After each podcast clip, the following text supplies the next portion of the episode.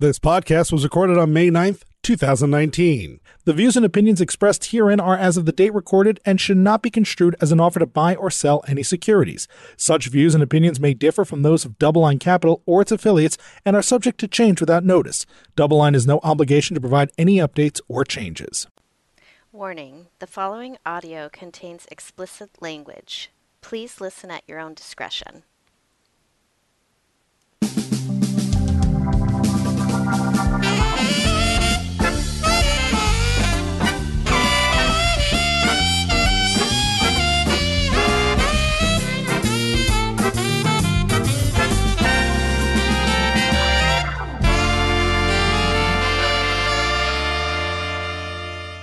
All right, welcome to the Sherman Show. We're sitting here at the SALT Conference in 2019, the 10th annual one, and we are very pleased and fortunate to have the host of the SALT Conference, none other than Anthony Scaramucci, aka the Mooch. He's a founding and managing partner at Skybridge Capital and host of the SALT Conference. You may have seen him in some of his other stints, but welcome to the Sherman Show. You're not going to mention I get fired from the White House, shot out of there like a cannon. You're not going to mention that. That was You're my being first nice. question. You're being no, nice. no, no. Uh, it's an honor to be on the show. Congratulations on this show, by the way. Thank you. got you. A very huge following, and not just the financial services community, but a lot of people listening. Yeah, So great. Congratulations. Hey, it's because we get guests like you. That's what helping us out too here. So you talked about a cannon and being shot out of Washington. Let's talk about Well, that. you know, look, I wasn't ready for Washington. I didn't have the understanding of how they operated, and they probably weren't ready for me. But they have a very good immunological system.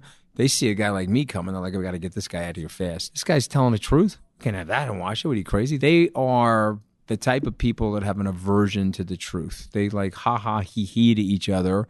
You know, I'm a New Yorker. Okay, New Yorkers are on rinse cycle. Okay, Washington people are on spin cycle. There's a very big difference between rinse and spin. So let's dig into the depths of that spin. Are you talking about the spin of news stories, narratives? Yeah, just lies. We're going to tell lies all the time. We're going to look you right in the face. You know the truth. I know the truth, but I'm going to tell you a lie. And then you're going to say a lie back to me, and we're going to tap each other on the back. That was like one of the more fun conversations I had with General Kelly. You know, he fired me from the White House.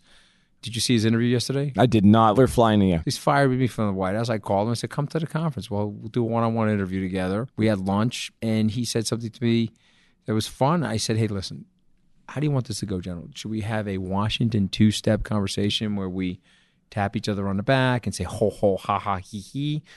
We're both blue-collar guys. We blow blue-collar neighbors. Let's have a real conversation. Which one do you want to have?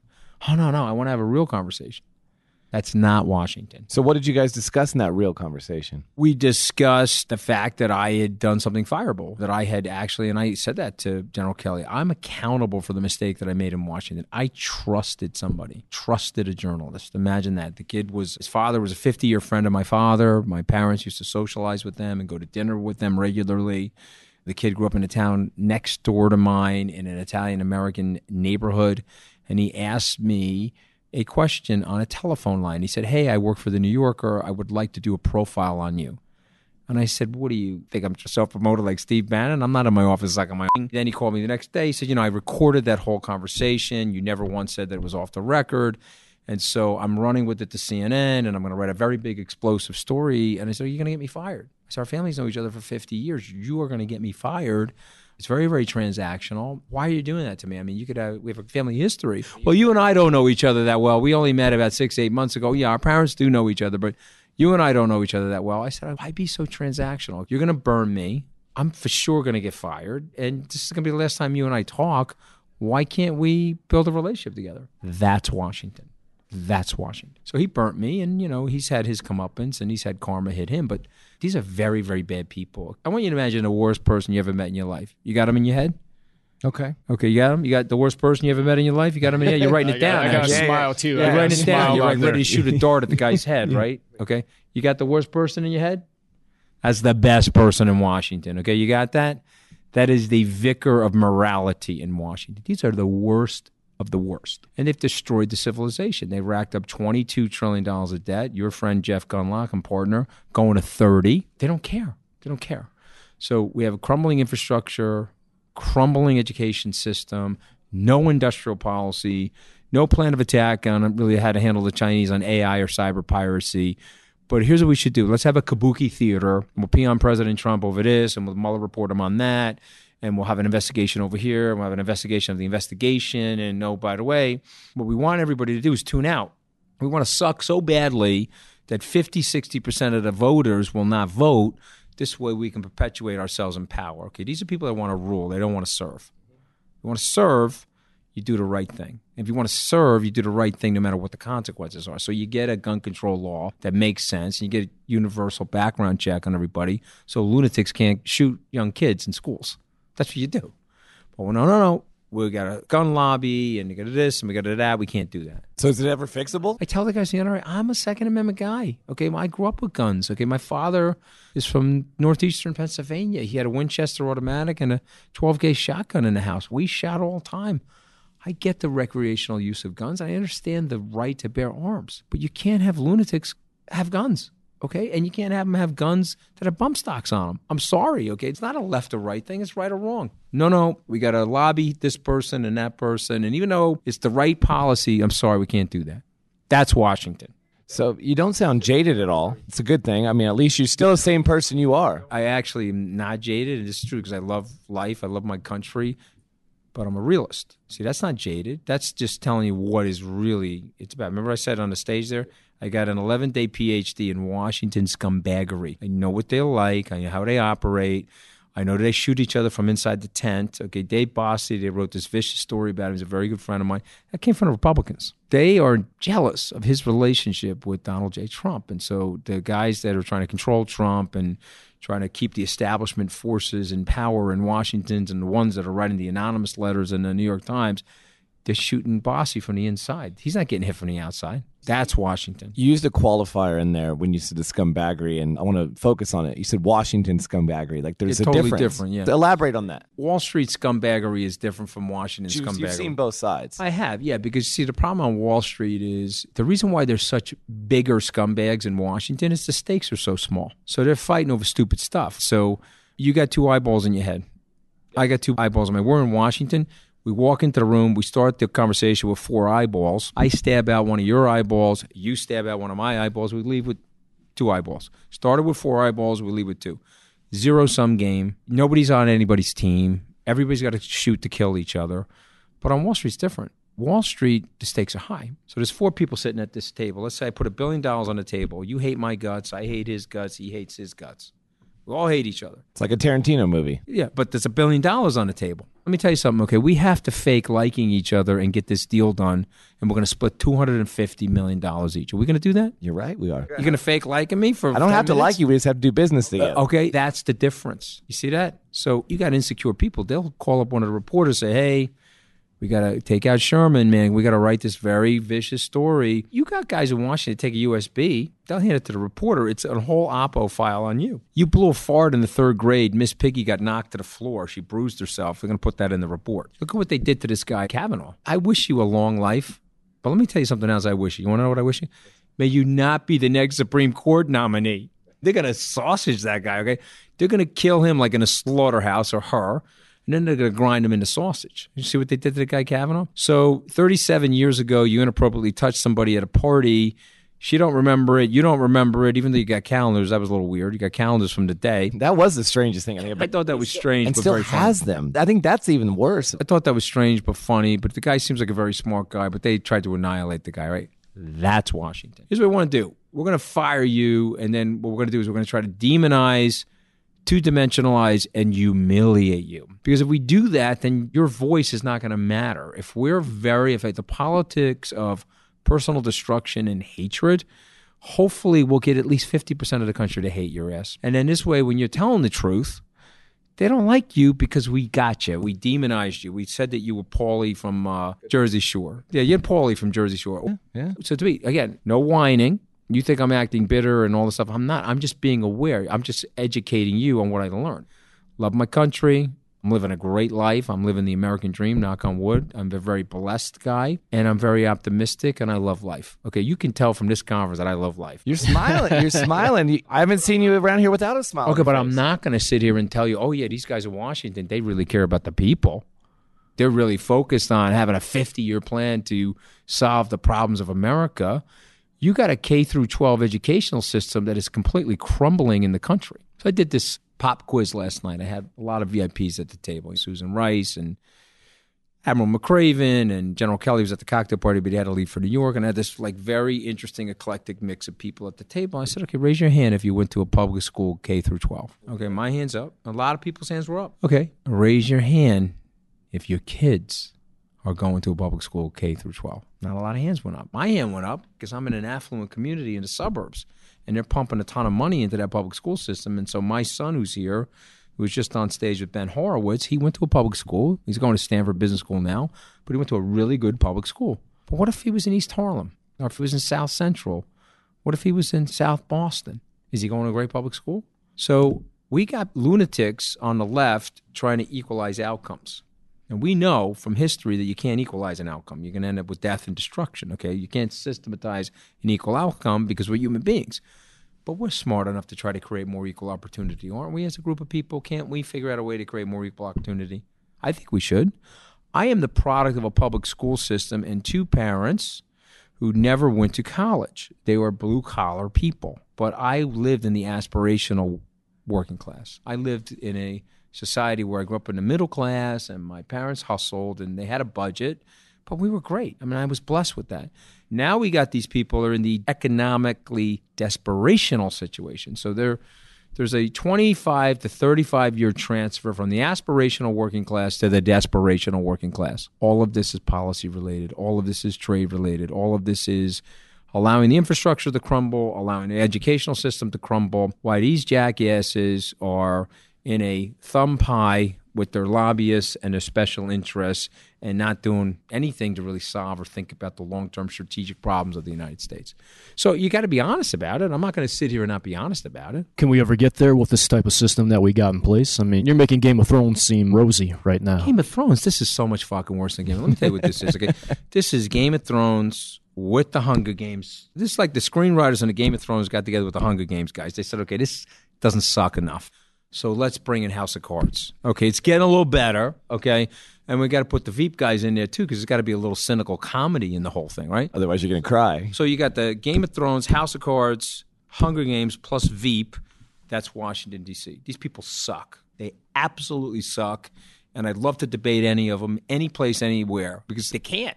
It won't show up in the debate because if you're armed with the facts and they're armed with lies and identity politics and demonization, they can't win a debate in a situation like that. You got to break the fever and you got to convince the people that are not voting to get into the system. Then you'll start liquidating the extremists in the system. It's totally fixable. Isn't that the AOC thing though? She's getting the people out and bringing out the vote. So AOC, you'll probably be surprised to hear me say this. I am very impressed with her. She's an incredibly hard worker. She's a very good communicator. She has a tremendous amount of charisma. What I'm not impressed with, she's not well educated on the issues.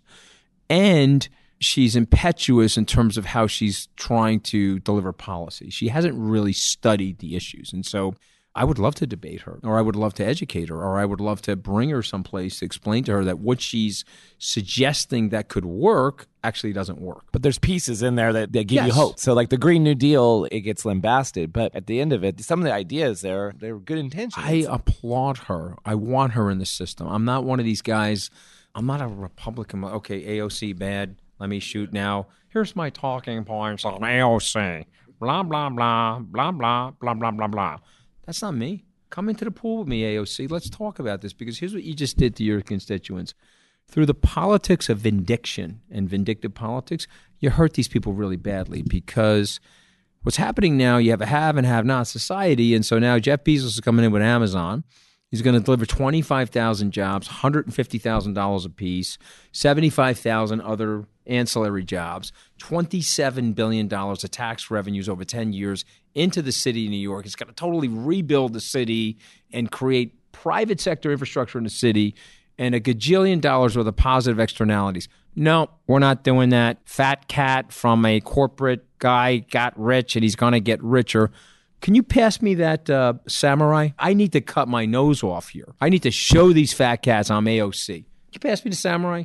So what we're going to do is we're going to cut our nose off in the district. We're going to hurt all those people. Okay, you got a situation where Bill de Blasio hates Andrew Cuomo. Andrew Cuomo hates Bill de Blasio. They came together on that one. They wanted to help the city. You're not passing me the samurai. I got to cut my nose off. Okay, this is very important because I got to hurt myself and my constituents to prove a point. That's where we're going if we're not careful, if we don't communicate better. So you'd mentioned trade in there. Let's talk about how the trade leads to the polarization as well. A lot of people don't think about that. The tariffs. I know you told an anecdote before about your cousin and his glass shop. Explain to people how the trade actually does impact the polarization we're seeing. Okay, so it's important though to provide historical context. So I'm going to speak quickly, but I want to explain it to you. So With facts, not alternative facts. no, no, facts. no, no. I'm going to give you facts. Come on, you know I'm coming on with the facts. We're ending the Second World War. We're already building the system of the United Nations in 43, 44. FDR is actually working on it before his death. And we're going to put this global system together to try to increase prosperity, further create Western style democracy and Western style consumption, and we're going to try to repel the forces of communism. If you remember your history, George Kennan, who was under ambassador in Moscow, he wrote a letter back to the State Department by teletype, and he signed it Dr. X or Mr. X. And what it basically was was a policy of containment. He said that Joe Stalin wants to take over everything. That's a way to create autocracy and authoritarianism and ruin the individual. And so what we have to do is have a policy of containment. So the first element of that for the United States was the Marshall Plan. So let's talk about it. Very important. 100 and it was probably 12 and a half to 13 billion US dollars, 1949 dollars, approximately 166 billion of 2016 dollars. But to put it in real context for your listeners, it was 900 billion dollars worth of GDP for those countries. That's a very big number. And why do we do that? It's the first time that a vanquishing nation spent infrastructure money on those that were vanquished. We wanted to protect them from communism. We wanted to create a global market for our goods and services. And we knew that if we integrated them with us, we would reduce conflict. Let me tell you the next thing we did. We went to the General Agreement of Trade and Tariffs, the GATT talks, and we said, okay, here's the deal. We're going to make this trade deal very, very unfair. Here's what we're going to do. Your goods and services are going to flow freely into the United States, relatively unencumbered, relatively untariffed. Our goods and services, we're going to accept a tariff. We're going to accept a blockade. We're going to allow you to protect your labor markets because you're so poor and we're the only standing industrialized society after the war. We're going to help you. We're going to help you create and burgeon your middle class. And so we did that in the 40s. We did it in the 50s. We're protecting ourselves from communism. We're creating this Western style capitalism. We did it in the 60s, 70s, and 80s. And then NAFTA came. We did it on the North American continent. We said, okay, we're going to help the Mexicans. And so we unevened the trade once again.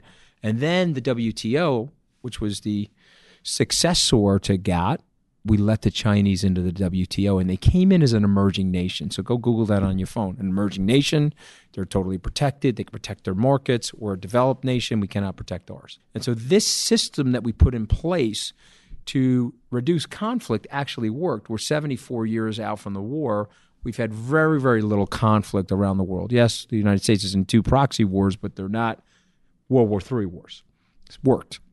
But it had the deleterious side effect of hollowing out our manufacturing. It had the deleterious side effect of crippling some of the towns in these flyover states where those factories moved. When I went to New Mexico with President Trump in May of 2016, somebody there said, Hey man, this ain't New Mexico. You want to know what new New Mexico is? Okay, that would be Mexico.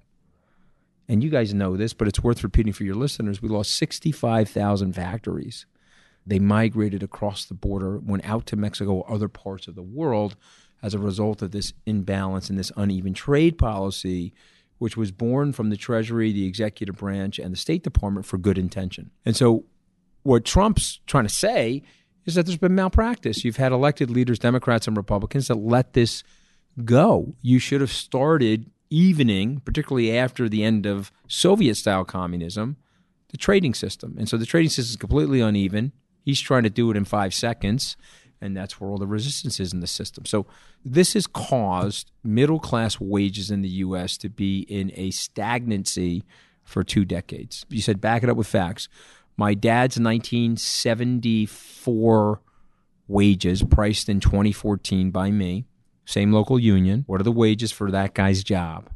Are down 26.5% in real economic terms.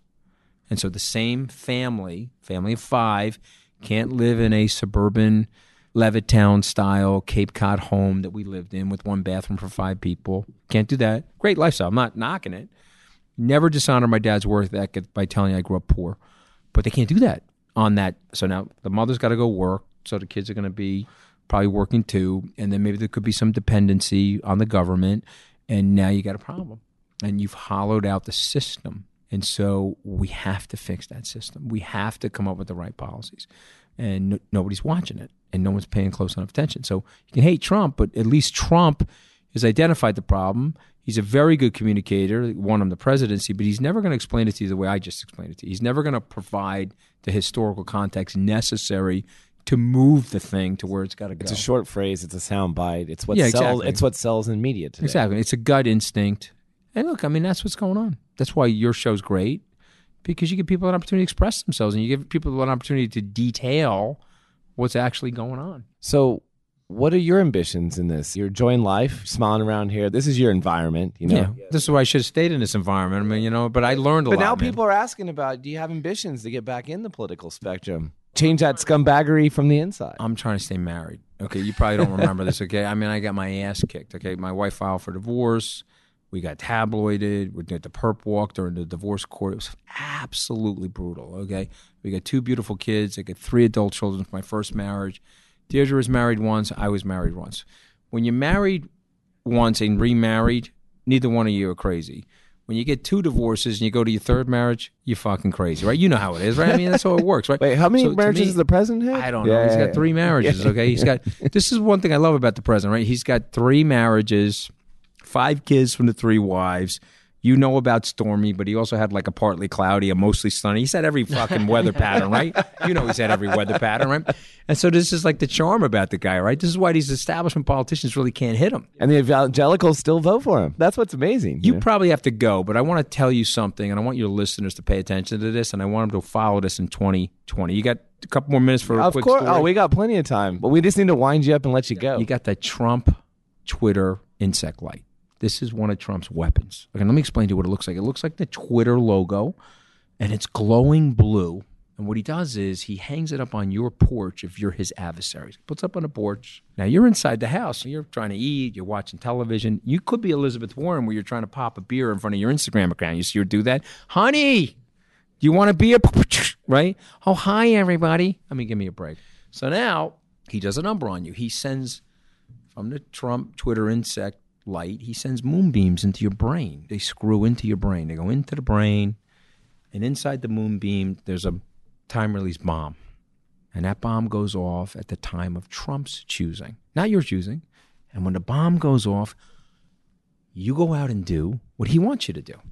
Let me tell you what it is. Ready? Pocahontas. Let's talk about Pocahontas. He's calling Elizabeth Warren Pocahontas. I've only heard Trump apologize three times. Once during the Access Hollywood tape fiasco to his wife and the American public. Twice he apologized to Prime Minister May last July for doing that tabloid interview. And he apologized to the original Pocahontas and her family for comparing Elizabeth Warren to Pocahontas. Those are the three times that he's apologized. So now he's hitting her with the Pocahontas, the Pocahontas. I've got more Native American in me than you do, Pocahontas. So you probably didn't read the article, but eight of her aides said, please don't go get the DNA test. But they forgot about the Trump Twitter insect light. And so what happened is the moonbeam shot into her head, the bomb exploded to the great protestation of her staff. She runs out and gets the DNA test.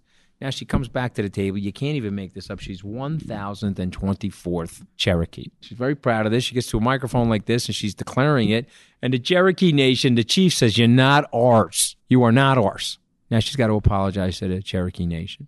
And then the next week, lo and behold, it shows up that she wrote on her 1986 bar application in Texas that she's Native American. He killed her politically.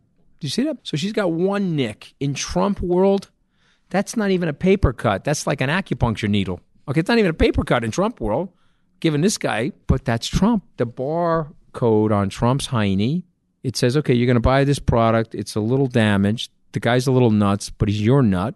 He's got the three wives and the five children. He has the whole weather pattern of girlfriends. So now your expectations are down here. But Elizabeth Warren has spent 40 years of her life trying to build your expectations of her up here. So one nick can knock her off that pedestal. You see what's happening? How are you going to beat a guy like Trump with establishment politicians? The definition of insanity is to repeat the same thing over and over again and expect a different outcome, right? These guys are all the same. He's going to take the orange bowling ball and he's going to bowl for dollars on that stage. He's going to knock them right through that window. So the front runner seems to be all of a sudden is Joe Biden. Yeah. So I mean, he's establishment. Mhm. So does he have a chance? I think he has a chance because uh, the president is his own worst enemy. And I think what Newt Gingrich said, who can beat Trump? They asked Newt Gingrich. He said, Trump. Trump could beat Trump. He likes taking a gun out and blowing his left foot off in the morning. So, okay, everything's going great. I told my wife last weekend, okay, you can ask her if you meet her. Friday night, the economic data came out. You cannot believe the strength of the economy. It's literally President Trump has helped to create an economic miracle in the country. And it really should be a case study at Harvard or Stanford about good economic policies from the government can lead to good economic outcomes. We've got to deal with the deficit issue, but by and large, it's been very, very good. So I'm reading this report on Friday. I turned to my wife. I said, okay, the foot's going to get shot off sometime between now and Monday. She said, what are you talking about? I know he's going to hurt himself because he he likes doing it. And then boom, we get the tweet, and we got to take down the market. We're going to take out the Chinese, and let's fire out a few more tweets. I'm going to show you who's boss, and I'm going to give you guys all a little bit of pain here. I got to make it hard for myself. But he's always that contradiction that way too, because he takes credit for the economy via the stock market, and then he does these things that are self-inflicted. I think back to December, things were not great out there in the markets. All of a sudden, he comes out and he claims, "I'm tariff man." Then he has like one of his was the Treasury Secretary Mnuchin comes out and says, "I've talked to all the CEOs over the weekend, and all the banks are solvent. We had this massacre on Christmas Eve. Stock market's in like four and a half percent when everybody's trying to celebrate. These are self-inflicted wounds that That's aren't my necessary, point. right? You're going to shoot his foot off. Anytime something really good is going on, let me blow my left foot off and see if I can get it to grow back. That's what he does. But why? Well, he Can't help himself, man. yeah, This just is who he his is. MO. This Yeah. is who he is. I like the guy. I support the guy. I'm loyal to the guy. But I'm also running $12 billion of capital. So I can't be one of these talking heads with talking points and lean partisan. I got to be objective, like you guys. And I've got to be observational. And I got to deploy capital based on a reasoned and rational analysis of what the potential outcomes are. So where are we Nit, today? So you're So he taking- likely wins. He likely wins. Yeah, he likely wins because the economy will be strong enough. What is Gundlach saying? Well, I mean, look, at this point, the data's turning. It looks positive at this point. He said short all the Democratic candidates this week. I think that was something he came out, said short them all. They don't stand a chance. And So, look, so I know, think Jeff's got great instincts. He told me, and I hope you, it's okay for me to say this. No, he told say me in April. He told me in April, totally true. You can see the tape of it. He was on my show, Wall Street Week. He told me in April of 2016 that Trump was going to win. Period. The end. He explained why. And he said he's going to run up a big deficit. We got to be cautious about that. And both of those things happen. Yeah, well, I think the thing is, is that where we are in the spending cycle, and you get a little more stimulus. I mean, the economy will look good going to the election next year. I mean, Well, that's the big move with the infrastructure, by the way. yeah, right. People are throwing a two trillion number down on this thing today. he knows if he can lock and load on the infrastructure and the extra $2 trillion will stimulate GDP growth, and we know 1.5%, GDP growth going into November, very hard to unseat a incumbent. I can tell you my mother, quick story. My mother's 82 now, 2012, seven years ago. I'm working for Governor Romney. He's been to the SALT Conference. Great guy. Him and Trump disagreeing a lot, but he's a very good human being. So I'm working for Governor Romney. Ma, who you voting for? Barack Obama. I'm working for Governor Romney. Why are you voting for Barack Obama? Hey, my Social Security check comes on time. Last time I checked, my Medicare plus the supplemental you're paying for me, beautiful. Why am I disrupting that again? Oh, by the way, he seems like a nice young man, and he hasn't done anything wrong. Did he blow up North Korea? Did he send us into a nuclear war? Are we in World War III? We're not. I'm totally fine. I'm voting for Barack Obama. Okay, Ma. Thanks, Ma. I'm working for Mitt Romney. She's voting for Barack Obama. You, you understand what I'm saying? That's the average American. Okay, they're looking at this thing. Say, okay, he's trying his hard. He's not doing anything too bad. He shoots himself in the foot with the Twitter feed. Trump's issue is not what he's doing because his policy is actually very good. I mean, I can disagree. You probably heard me dis- lay out a few things I don't like. What he's doing is okay. How he's doing it, that's the issue for him. He's slowing down people that want to vote for him. I say, okay, wait a minute. Really? Is that what you're saying? Okay, ooh, that's a little bad. I'm trying to teach my kid not to be a bully. I'm a white suburban housewife. You're calling Rex Tillerson dumb as a rock on Twitter, and it's on national television. I'm trying to teach my kids not to bully each other. What are you doing? And then they say, you know what? I'm exhausted from this. I'll vote for Sleepy Joe Biden. Well, you mentioned That's a bad nickname, though. That's the first nickname that Trump has come up with that I don't totally get. yeah, You know what I mean? he is the king of nicknames. He's, Yeah, he'll. I bet you he comes up with a different nickname. I think he goes into like Well, Sleepy Joe's not that insulting. it's not that insulting. By the way, here's the thing: he doesn't nickname the adversaries that he respects. Does Nancy Pelosi have a nickname? That's a fair. I never. She doesn't have one because he respects her. He's like, okay, this one is solid. I mean, she's on the other team, but she's you know she's telling these people normal things. Don't impeach me. Yeah. Try to beat Does him at the Schumer have ballot one box. either? He doesn't have a nickname. Crying Chuck. Oh, crying Crying Chuck. Oh, Chuck. crying Come on, my man. By the way, whoever runs against Trump is going to have an internationally recognized nickname at, at the end of this. Hey, thing. nicknames are good. They bring this ubiquity with it, right? I agree. Did Trump get any closer on the swamp? Or will he get any closer on the swamp? No, come on, he can't fit. No, By not replacing jobs, that's kind of draining the swamp. If you want to actually put it somewhat, somewhat, but it's not helping because the people that are in the jobs have more power. and no one wants the jobs. That's probably what Exactly. Let me tell you something, okay? I don't even think it's a swamp, guys. I don't think it's a swamp. I think it's a gold plated hot tub without a drain. These guys sit in a hot tub. Let me tell you what they do. They're okay? all one percenters, No, right? I oh mean, my yeah, God, they're disgusting. yeah, that's what's so funny disgusting about it, all right? hypocrites. You walk in, and the swamp creature, the creature from the Black Lagoon, he's looking at you, and he's got a thing in his head. It's like one zero in a computer. He says, "Bought, can't be bought. Bought, can't be bought." And he looks at the guy. So bought? Okay, yeah, that's great. Here's two bottles of Cristal. Here's a Cubano. Come sit in this gold plated hot tub with me. Okay, let me tell you how we're going to do this stuff. We're going to have power and influence, and I'm going to pay you. I figured out on day three, you're talking about a PhD in Washington scumbaggery. I figured out that the comms people that were staffers, they were never going to stop leaking because their leaking of information was a commodity to the people they were linking to. So they would go to the guy that would press and say, okay, listen, I'm sitting in here right now because my guy's in office. I'm going to leak this to you, but I'm going to need a job in a few months. Can I go work at your news organization? Oh, and by the way, you may be in here someday and then you'll leak to me. So there's a commodity transfer that was going on that was valuable. revolving door. How was I going to stop the leak? And what I would have had to have done was I would have blown all of them out and brought in my team that were not from Washington. Those guys wouldn't have given a shit and they would have not leaked. That would have been a problem for Washington because how are we going to get all this entertainment? How are we going to try to destroy the president? And so they were coming at me from every angle. Once they figured out that I meant business and I built a couple of companies and I know how to run an organization, they said, well, we got to get this guy out of here. This guy's not going to start, he doesn't want to be in the lie bubble machine that we're in. So look, I mean, if you can be bought, here to Champagne, sit in a hot tub, right? Reince and Steve Bannon and those guys. And then if you can't be bought, oh, we got to kill you, man.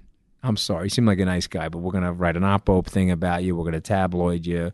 We're going to two dimensionalize you. We're going to find a weakness and we're going to crush you out of this place.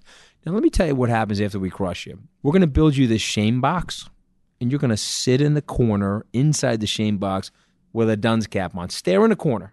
We never, ever want to hear from you again. And they do that to people. And people that are not strong, they let that happen. I laughed. I said, oh, that's, you try to do a number on me? I'm to do a number on you. You're not to just do a number on me before I do the number on you.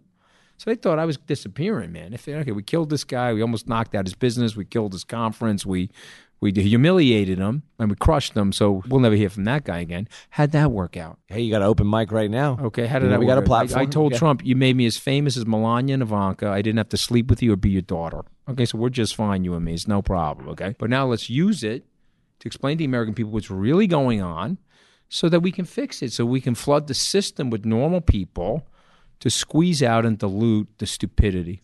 It's impressive. You mentioned President Obama. I didn't even have enough caffeine this morning. I feel like I'm undercaffeinated. I feel like this is like an undercaffeinated podcast for some reason. I, don't really feel like I'm we like. can get you some co- I'm- caffeine. I'm, I'm drinking it right now, Yeah. baby. I just All don't feel like I'm You like. President I feel like I have the zip that I usually have. You know what I mean? One thing I noticed is that you went to Harvard Law with President Obama. I did. How was your relationship? Did you guys hang out? Did No, you I mean, I'm not, just- I'm not gonna, I'll tell you a funny story because I did support Obama because my buddies from law school. And your mom told you to too, as well. Well, that was That's 2012. time. Well, I didn't support him in 2012.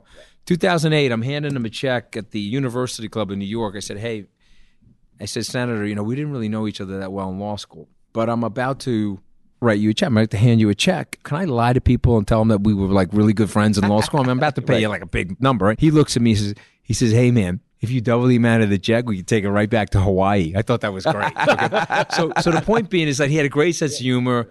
Barack Obama had the best smile in American politics since Jack Kennedy. Okay, when that guy smiles, okay, go take a look at this guy's smile. Okay, he lights up a room. You could tell he's having fun, right? So I supported him, and so I didn't really know him that well, but who I did know very well, who's having his farewell party today, and he invited me, but I'm here. And Jeff Sessions flew out to Washington to his farewell party. Is Ralph Rosen knew him very very well. He was in Rod Rosenstein. I'm Sorry, he was in my He was the deputy AG before yeah, the beginning. Deputy AG, and he was in my section, and he was letter R, I was letter S. We sat together, and he was a great guy. And I told Trump, he's a totally great guy. This guy's a Boy Scout. Don't believe this deep state nonsense. This guy's a Boy Scout. He's here to do the right thing. He'll treat you fairly. Don't listen to him. Remember, the, the right wing has got a bunch of lunatics too with all the conspiracy theories and all that nonsense. The same way the left. Come on, let's cut it out, guys. Over the next 150 years, we got to compete. You want to compete or you want to pee on each other? I would prefer to compete. You heard what I said about Trump, but they said, what was your advice for Trump? Same policies, less crazy. Like taste great, less filling. Just be a little less crazy, man. Same policies, less crazy. You have a 65% approval rating. So I think of that when we're thinking about the Fed these days too. People are talking about bringing in pragmatists, business people, less PhDs. Could the same thing be said for Washington? Is that a good recipe? Bring in guys like you. They're in business, understand it. They hate that. It'll never happen. What the Washingtonians have done is they've built a system to protect themselves from people like me. So here's what you got to do, Anthony. You have to sell your business, liquidate all of your assets, put everything into cash, and then you can come into Washington. That's why you get lobbyists and lawyers and academics. Somebody that built a big business like mine, they typically don't go to sell them. That's why Wilbur Ross, all these other guys are in a fight with the ethics committee. I think it's very unfair to Wilbur Ross, frankly. I mean, he's a brilliant guy. Bring brilliant guys into Washington, figure out a way to allow them to come into the system, but they create these barriers to entry. And Trump broke that barrier. Trump was like, okay, you can accept this or not accept it. Trump had a great lifestyle. He had a reality television show. He's living a luxurious life in a number of different properties. He's got golf courses all over the world. He's flying around a 757. Come on. Guy had a great life. Now he's president of the United States. He's taking flaming arrows every day. So they didn't expect that. Now, let me tell you something. If I'm an establishment guy, I can't have him succeed. Wait a minute. He beat politicians that had 40 years of experience together, unbelievable resumes. He went from being a reality star and a business mogul 17 short months later to being president. And he's going to be successful? Now I got to kill the guy. I'm sorry. I can't have this guy be successful. Do you think Trump expected to win the presidency? Did he want it? There were moments in the uh, campaign where he thought he was going to win, and then there were moments in the campaign where he thought he was not going to win. And that night, we did not think he was going to win. You said that night you're talking election night. Election night, yeah. If you anybody ask Governor Christie, you can ask the president. He'll tell you it is true. He didn't think he was going to win. The exit polling data was uh, slightly inaccurate in places like Florida and Pennsylvania, and they were calling those places early for Secretary Clinton, and there's no way to win. He won those two states and became president. What's next for you? Is it the SkyBridge thing? Continue doing this, or you want to step your back in that arena? You want to try to clean it up, bring the business. no, folks? I'm gonna stay married. Okay. Oh yeah, we talked about. Name of the Father, Son, and the Holy Yeah, Ghost. yeah. Going to try to stay married. Number two, I'm going to try to build this conference into a bigger platform.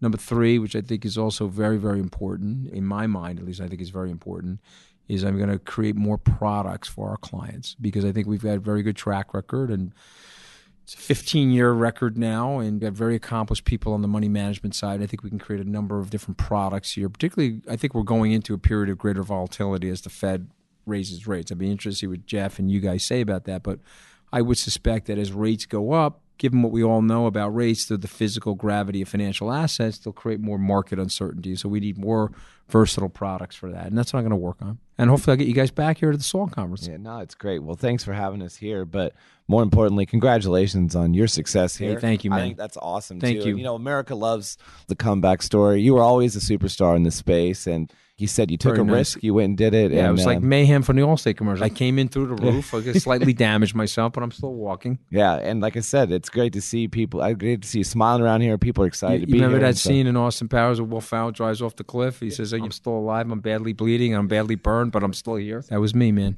All right. Well, before we That's let a you lesson leave- for your listeners, though.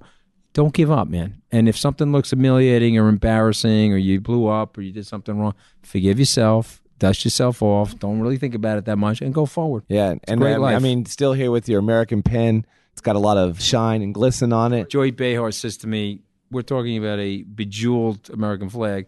She says to me, "What are those rhinestones?" I said, "Joy, come on, I'm a nouveau riche Italian. You think a nouveau riche Italian from Long Island would wear rhinestones?" No, I called Jacob the jeweler. You know. Yeah, I'm just saying, if I was just Italian Italian, of course I'd be wearing rhinestones. But I got a little bit of dough. I bought the real jewels. Take it easy. Take it easy. looks good. So before you leave, Anthony, we got one little segment we like to do at the end. We want to get into the inner workings. I don't know if we heard enough out of what's really going on in your mind. Okay, go And ahead. That's what Sam does here, and I'm gonna let him introduce it, and then we'll get you out of here. All right, go ahead.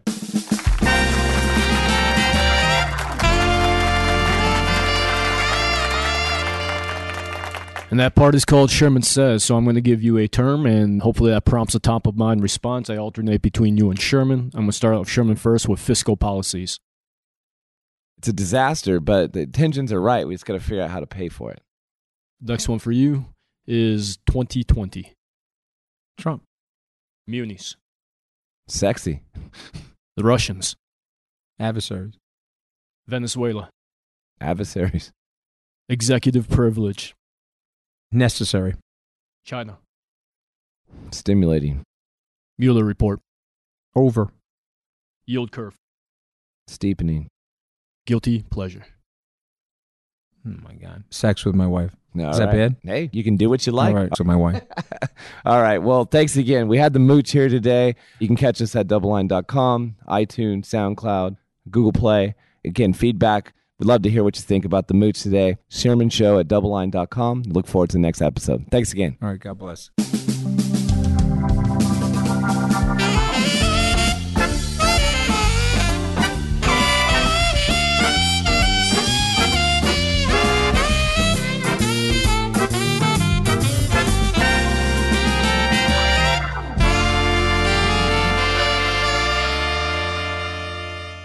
The audio presentation represents DoubleLine's intellectual property. No portion of this presentation may be published, reproduced, transmitted, or rebroadcast in any media in any form without the expressed written permission of DoubleLine. Double Line has no obligation to provide any updates or changes. To receive permission from DoubleLine, please contact media at doubleline.com. Neither DoubleLine nor any of its affiliates makes any representation or warranty as to the accuracy or completeness of the statements or any information contained in this podcast and any liability therefore, including and respect of direct, indirect, or consequential loss or damage, is expressly disclaimed. DoubleLine is not providing any financial, economic, legal, accounting, or tax advice in this podcast. The receipt of this podcast by any listener is not to be taken as constituting the giving of investment advice by any DoubleLine entity or individual to that listener, nor to constitute such person a client of any DoubleLine entity. The portfolio risk management process includes an effort to monitor and manage risk, but does not imply low risk. Copyright 2019, DoubleLine Capital.